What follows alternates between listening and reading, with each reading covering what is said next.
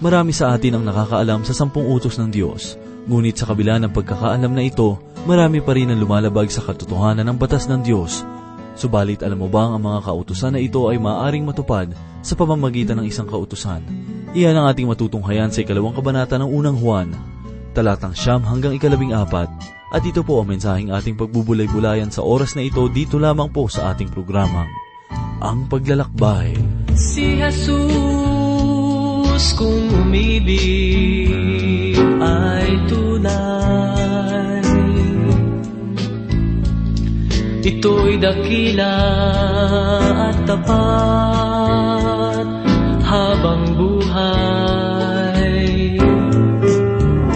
Laging sariwa't lumalalim Di magmamaliw, di magwawakas Yan ang pag-ibig. Ni Jesus na sadyang wagas Si Jesus kung magpatawad ay lubusan Lilinisin ang kasalanan at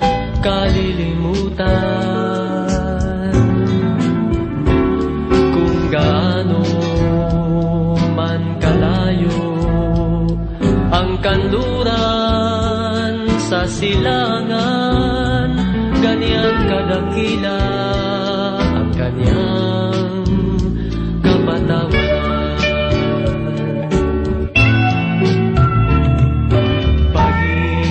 niya'y sadyang makapangyarihan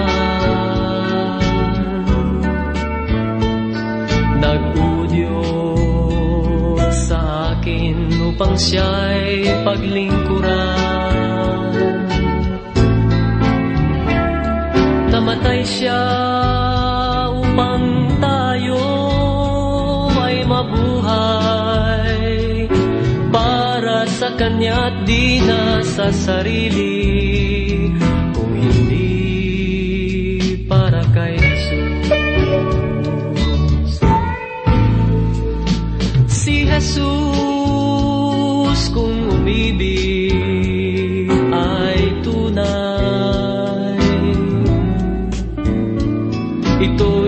dakila at tapat habang buhay. Laging sariwa't lumalalim. Di magmamaliw, di magwawakas Yan ang pag-ibig. Ni Jesus na sadyang wagas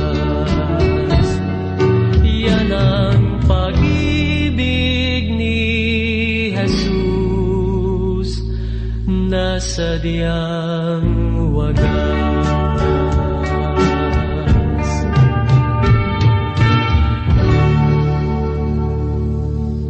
Isang mapagpalang araw po ang sumainyo mga kaibigan. Muli tayong magpuri sa Panginoon sa pagkakataon na kanyang ipinagkaloob sa atin upang tayo po ay pagpalain ng kanyang mga salita. Ako po si Pastor Dan Abangco. Tayo po'y maglakbay at matuto sa kanyang mga salita. Kung mayroong kayong mga banal na kasulatan, ay nais kong basahin ang isang bahagi nito. Sa ika-anim na kabanata ng sulat ni Mateo, talatang ikalabing dalawa, ay ganito po ang sinasabi, At patawarin mo kami sa aming mga utang, gaya rin naman ng pagpapatawad namin sa mga may utang sa amin. Ito po ay matatagpuan sa Mateo 6, talata 12. Ang mga kataga na nabasa natin sa talata ngayon ay bahagi ng panalangin itinuro sa atin ng ating Panginoong Hesus at lagi din nating dinadalangin. Subalit, inuunawa ba natin at may katotohanan ba ito na ating sinasambit? O ito kaya ay nakagawian na lamang nating sabihin? Ang panalangin ito ay nagtuturo sa atin na nararapat na magpatawad doon sa nagkasala sa atin, sa mga hindi nakitungo sa atin ng makatarungan. Hindi na tatanungin kung ikaw ay mayroong katwiran upang magalit, kung gaano kalaking pinsala ang ginawa sa iyo. Ang tungkuling magpatawad bilang isang mananampalataya at tagasunod ni Kristo ay dapat nating gawin. At ito ay hindi madali. Mayroon tayong karanasan na masasabing lubhang nasaktan ng husto ang ating damdamin. Subalit, kung iisipin natin kung paano tayo pinatawad ni Yesu Kristo, ay magiging madali na ang pagpapatawad sa kapwa. Kung gugunitain ang iyong pagkakasalang nagawa sa Panginoon, simula pagkabata, marahil ay mas malaki at mas mataas pa ito sa iyo. Subalit, nang lumapit tayo kay Heso Kristo at hindi niya sinukat o inisa-isa ang kasalanang nagawa natin, kundi naroon agad ang biyaya ng pagpapatawad. Isa pa, tulad nga ng ating pananalangin at patawarin mo kami sa aming mga utang gaya rin naman ng nagpapatawad sa mga may utang sa amin. Sa pagpapatuloy natin sa aklat ni Apostol Juan, ay makikita natin ang pagtalakay sa aspeto ng pag-ibig sa kapwa at pagpapatawad sa iba. Makakatulong itong aklat ni Apostol Juan na maunawaan natin ang pag-ibig sa kapwa at sa Diyos. Para sa aking sariling pananaw, ay kailangan natin ang pagpapatawad sa ating kapwa. Makatutulong itong aklat ni Apostol Juan na maunamaan natin ang pag-ibig sa kapwa at sa Diyos. Para sa aking sariling pananaw, ay kailangan natin ng pagpapatawad sa ating kapwa. Nawa, sa patuloy nating pag-aaral ng mga salita ng Diyos, ay nakikita natin ang kahalagahan nito sa ating mga buhay. Itong sulat ni Apostol Juan ay masasabi nating liham ng pag-ibig, kaya't sa tuwing maalala natin ang ating kapwa na ating nakaaway, ay mas mainam siya ay atin ang patawarin. Kung titingnan natin ang naging buhay ng ating Panginoong Heso Kristo, ay masasabi natin na siya ay puno ng kapatawaran. Si Yesu Kristo bilang sang Diyos na nabuhay ay hindi nagbabago.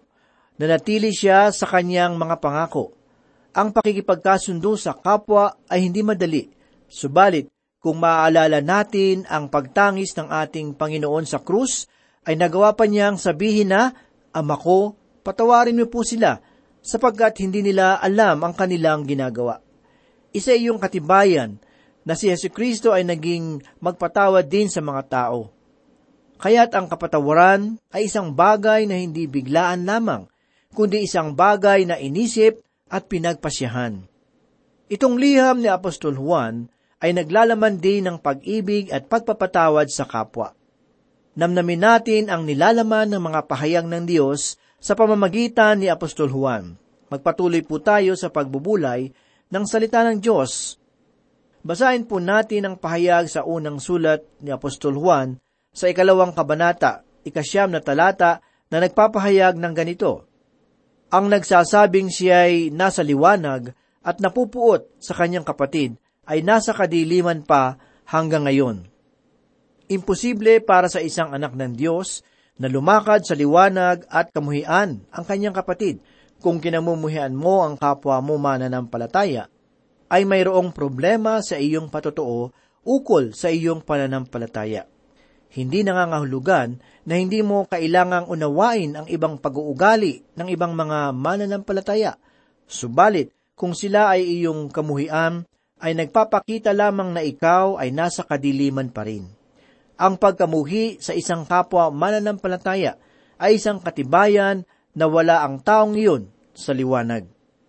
Ito ang bagay na dapat nating itanim sa ating mga isipan. Mayroong likas na kadiliman na kung saan isinisilang ang tao. Tinalakay ito ni Apostol Pablo sa ikaapat na kabanata ng Efeso, talatang ikalabing walo. Kanyang sinabi ang ganito, Nagdilim ang kanilang mga pangunawa, palibhasay nahiwalay sa buhay na Diyos dahil sa kanilang kamangmangan, dahil sa katigasan ng kanilang mga puso. Mga kaibigan, iyon ang likas na kalagayan ng tao. Subalit ang paghatol sa atin ay hindi dahil sa ating kalikasan. Ito ang nais ipahayag ni Apostol Juan sa ikatlong kabanata talatang ikalabing siyam. Ganito po ang sinabi, At ito ang kahatulan, na naparito ang ilaw sa sanlibutan, at inibig pa ng mga tao ang kadiliman kaysa ilaw, sapagkat ang kanilang mga gawa ay masasama. Mahalaga ang aking susunod na sasabihin. Hindi tayo ang may kagagawan kung bakit tayo ay likas na makasalanan. Subalit, tayo ay may sala kung hindi natin tatanggapin ang iniaalok na kaligtasan ni Yesu Kristo. Hindi tayo ang may sala kung bakit tayo isinilang sa kadiliman at kung bakit madilim ang ating kaisipan. Ang magiging sala natin ay ang hindi pagtanggap sa ilaw na nakarating sa atin sa pamamagitan ng salita ng Diyos. Kung tayo ay lumalakad sa liwanag, ay itataboy nito ang kadiliman. Hayaan ninyo na ang nagsasaliksik na sinag nito ay saliksikin ang inyong mga puso. Kung patuloy ang sang tao sa pagtanggi sa liwanag, ay darating ang panahon na lubusan ang aalisin ng Diyos ang lahat ng ito, o ang taong iyon ay masusunog ang balat. Ganoong uri ng tao si Iso, mapula ang kanyang balat, nasunog ang kanyang balat sa ilalim ng araw, hindi lamang ang kanyang pisikal na anyo kundi pati ang kanyang espiritual na kalagayan. Ano ba ang ibig sabihin ng pagkasunog ng balat? Ang ibig sabihin nito ay tatanggapin ng ating balat ang lahat ng sangkap sa sinag ng araw. Subalit, may isang sangkap nito ang hindi tatanggapin ng ating balat at ito ang nagiging sanhi ng pagkasunog ng balat. Ganon din ang kaluluwa na hindi tatanggap sa Panginoong Heso Kristo. Ang ilaw ng sanglibutan ay masusunog na tulad ni Iso. Magbibigay sa atin si Apostol Juan ng isang pagsubok kung tayo ay nasa kadiliman alamin po natin ang kanyang ipinahayag sa ikasampu at ikalabing isang talata na kung saan makikita natin ang kanyang pagsubok. Sinabi sa kanya, ang bawat tao ay unang naghahain ng mataas na uring alak. Pagkatapos ay ang mababang uring alak kapag ang mga panauhin ay nakainom na. Subalit hanggang ngayon ay itinabi mo ang mabuting alak. Ginawa ito ni Jesus, ang una sa kanyang mga tanda sa kana ng Galilea at ipinahayag ang kanyang kaluwalhatian at sumampalataya sa kanya ang kanyang mga alagad. Juan 2, 10 hanggang 11 Noong nabubuhay pa ang Panginoong Heso Kristo, dito sa daigdig ay kanyang sinabi ang ganito, Ako ang ilaw ng sanlibutan. Ang sumusunod sa akin ay hindi kailanman lalakad sa kadiliman, kundi magkakaroon ng ilaw ng buhay. Juan 8, talata 12. Mga na tagapakinig, dapat nating isabuhay ang pagsubok na ibinigay sa atin ni Apostol Juan. Tunay ba tayong nagtitiwala kay Heso Kristo? Siya ba ang inyong liwanag? Siya ba ang gumagabay sa inyo upang hindi mo kamuhian ang iyong kapatid? Totoo na mayroong mga pag-uugali ang ilang mga mananampalataya na hindi mo nagugustuhan. Maaring hindi mo nagugustuhan ang kanilang mga pananalita o maaaring hindi magtugma ang iyong mga pananaw sa isa't isa, subalit hindi nangangahulugan na siya ay iyong kinamumuhian. Mga giliw ng tagapakinig, matindi ang pahayag na ibinigay ni Apostol Juan sa talata na ating nabasa. Kung nais mong matiyak na ikaw ay tunay na anak ng Diyos, ay ipamuhay mo ang pagsubok na ipinahayag ni Apostol Juan. Kung kinamumuhian mo ang iyong kapatid, ay namumuhay ka sa kadiliman. Subalit, kung iniibig mo naman ang iyong kapatid, ay namumuhay ka sa liwanag. Ang buhay pananampalataya ay tulad ng isang tatsulok. Ang Diyos ang nasa ibabaw ng tatsulok. Pagkatapos ay bumababa ang sinag ng liwanag sa iyong puso at buhay. Ang iyong pag-ibig sa Diyos ay umaakyat sa Kanya sapagkat una Kanyang inibig. Kung ikaw ay lumalakad sa liwanag dito sa sanlibutan, ay nangangahulugan na iibigin mo ang iyong kapatid dito sa sanlibutan. Hindi mo maaaring sabihin na iniibig mo ang Diyos at kinamumuhian naman ang iyong kapatid. Iyon ay hindi imposible. At sa mga susunod na talata ay gagawin itong malinaw sa inyo ni Apostol Juan. Ganito naman po ang ipinahayag ni Apostol Juan sa ikalabing dalawang talata. Mga munting anak, kayo'y sinusulatan ko sapagkat ipinatawad sa inyo ang inyong mga kasalanan dahil sa kanyang pangalan.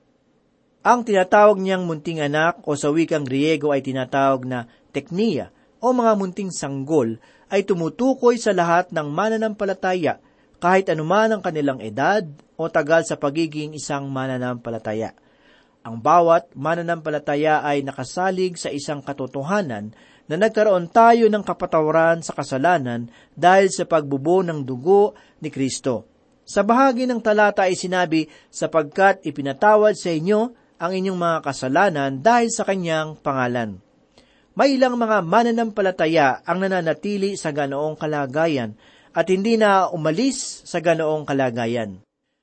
Sa ikalabing tatlong talata ay ito naman ang pahayag ni Apostol Juan. Mga ama, kayo'y sinusulatan ko, sapagkat inyong nakilala siyang nagbuhat pa ng pasimula.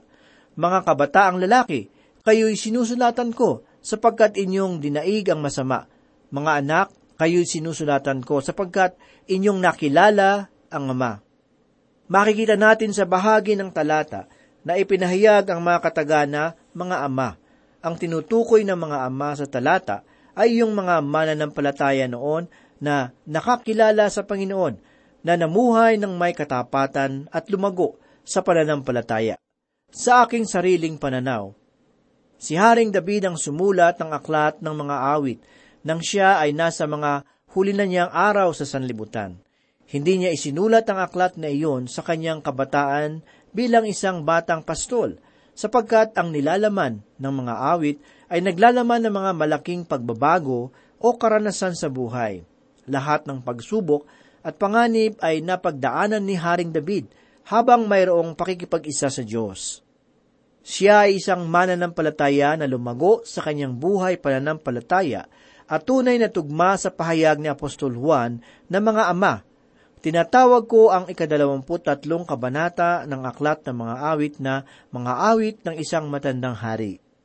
Naniniwala ako na isinulat ito ni Haring David habang siya ay nakaupong hari ng Israel habang ginugunita ang mga taong nakalipas. Naaalala niya iyong batang pastol na nagpapastol ng maraming tupa sa bayan ng Bethlehem – ay kung paano niya ipagsanggalang ang mga ito sa leon at oso, at kanya ring naaalala kung paano siya naging hari at naging pastol ng mga tao. Sa paggunita sa kanyang nakaraan, ay naalala rin niya ang kaibigan niyang si Jonathan, ang paglayo niya kay Haring Saul, ang kanyang pagtatagumpay sa Hebron, at sa huli ay ang kanyang paghahari sa labing dalawang tribo ng Israel.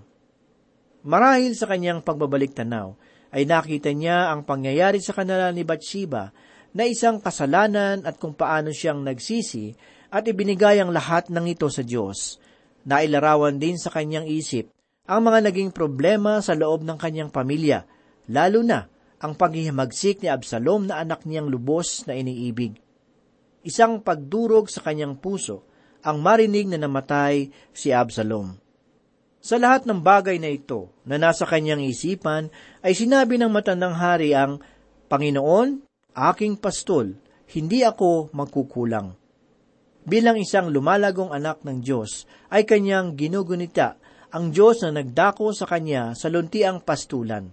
Kaya si David ay isang sa mga tao na kanyang tinutukoy bilang mga ama. Makikita rin natin sa bahagi ng talata ang mga katagana, mga kabataang lalaki, kayo'y sinusulatan ko sapagkat inyong dinaig ang masama. Ang mga kabataang lalaki ay hindi kasing lago ng mananampalataya noong mga matatandang lalaki. Iyon ay sapagkat hindi pa naranasan ng mga kabataang lalaki ang mga karanasan na mayroon ang mga matatandang lalaki. Subalit kanilang natutunan ang pananaig sa masama sa pamamagitan ng dugo ni Heso Kristo Natutunan nila ang mamuhay ng para sa Diyos. Huwag ninyong isipin na ang isang kabataan ay hindi maaaring mamuhay para sa Diyos sa ating panahon. Ipinahayag din ni Apostol Juan sa bahagi ng talata na, Mga anak, kayo'y sinusulatan ko sapagkat inyong nakilala ang Ama. Sa pagkakataong ito, ang kataga ng mga anak ay tinatawag na paidia sa wikang Griego na ang ibig sabihin ay mga hindi lumalago sa buhay pananampalataya. Sila yung mga tao na nalalaman nilang sila ay anak ng Diyos, subalit iyon lamang ang tanging laman ng kanilang mga isip. Hindi sila lumalago at marami ang ganito sa loob ng mga simbahan ngayon. Kahit ang mga tao na mayroon ng puting buhok ay nananatili silang isang sanggol sa pananampalataya. Sa sumusunod ay mayroong pang idadagdag si Apostol Juan sa iba't ibang kalagayan ng isang mananampalataya. Dumako naman po tayo sa ikalabing apat na talata. Ipinahayag ni Apostol Juan ang ganito, Mga ama, kayo'y sinusudatan ko sapagkat inyong nakilala siyang nagbuhat panang pasimula. Mga kabataan, kayo'y sinusudatan ko sapagkat kayo'y malakas at ang salita ng Diyos ay nananatili sa inyo at inyong dinaig ang masama. Sa nabasa nating talata ay ipinahayag ang mga katagana, mga ama, kayo sinuslatan ko sapagkat inyong nakilala siyang nagbuhat pa ng pasimula. Wala nang idinagdag pa si Apostol Juan sa bahaging ito ng kanyang pahayag sapagkat wala nang hihigit pa rito, tulad ng ipinahayag ni Apostol Pablo nang nagsabi upang makilala ko siya at ang kapangyarihan ng kanyang muling pagkabuhay at ang pakikisama sa kanyang mga kahirapan na ako'y matulad sa kanya sa kanyang kamatayan. Pilipos 3, talata 10 Mga giliw na tagapakinig, paano ba ninyo nakikilala ang isang tao? Ito ay sa pamamagitan ng pakikisama sa kanya araw-araw. Natuklasan ko na ako ay kilala ng aking asawa. Ilang taon na kaming magkasama kaya ako ay lubos na niyang nakikilala. Paano ba natin makikilala ang ating Panginoong Heso Kristo? Mga kaibigan, isang tanging paraan lamang ang aking nalalaman kung paano ninyo makikilala ang Panginoon. Ito ay sa pamamagitan ng banal na kasulatan. Sa aklat na iyon, siya ay ipinapakilala. Marami ang nag-aakala na kung sila ay dadalo sa pag-aaral ng Biblia ng isang beses sa isang linggo, ay magiging mahusay na silang mananampalataya. Subalit ang salita ng Diyos ay tulad ng isang pagkain. Kung hindi kayo kakain sa araw-araw, ay tiyak na manghihina kayo. Kaya't ito ang dahilan kung bakit kami ay araw-araw ninyong napapakinggan sa radyo. Ang salita ng Diyos ay tinapay ng buhay. Kung nais nating makilala si Yesu Kristo, ay dapat tayong mamuhay kasama ng kanyang mga salita sa pagsunod natin sa mga problema, kagalakan at pighati ng ating mga buhay. Ngayon naman po ay tunghayan natin ang pahayag ni Apostol Juan sa ikalawang grupo. Kanyang ipinahayag sa talata, Mga kabataan, kayo'y sinusulatan ko sapagkat kayo'y malalakas at ang salita ng Diyos ay nananatili sa inyo at inyong dinaig ang masama. Sa naunang mga talata ay ipinahayag ni Apostol Juan na malalakas ang mga kabataan at kanilang nadaig ang masama. At sa talata na ating nabasa ay ibinigay niya ang lihim na nagsabi, ang salita ng Diyos ay nananatili sa inyo. Mga giliw na tagapakinig, paano ba ninyo mapagtatagumpayanan ang masama?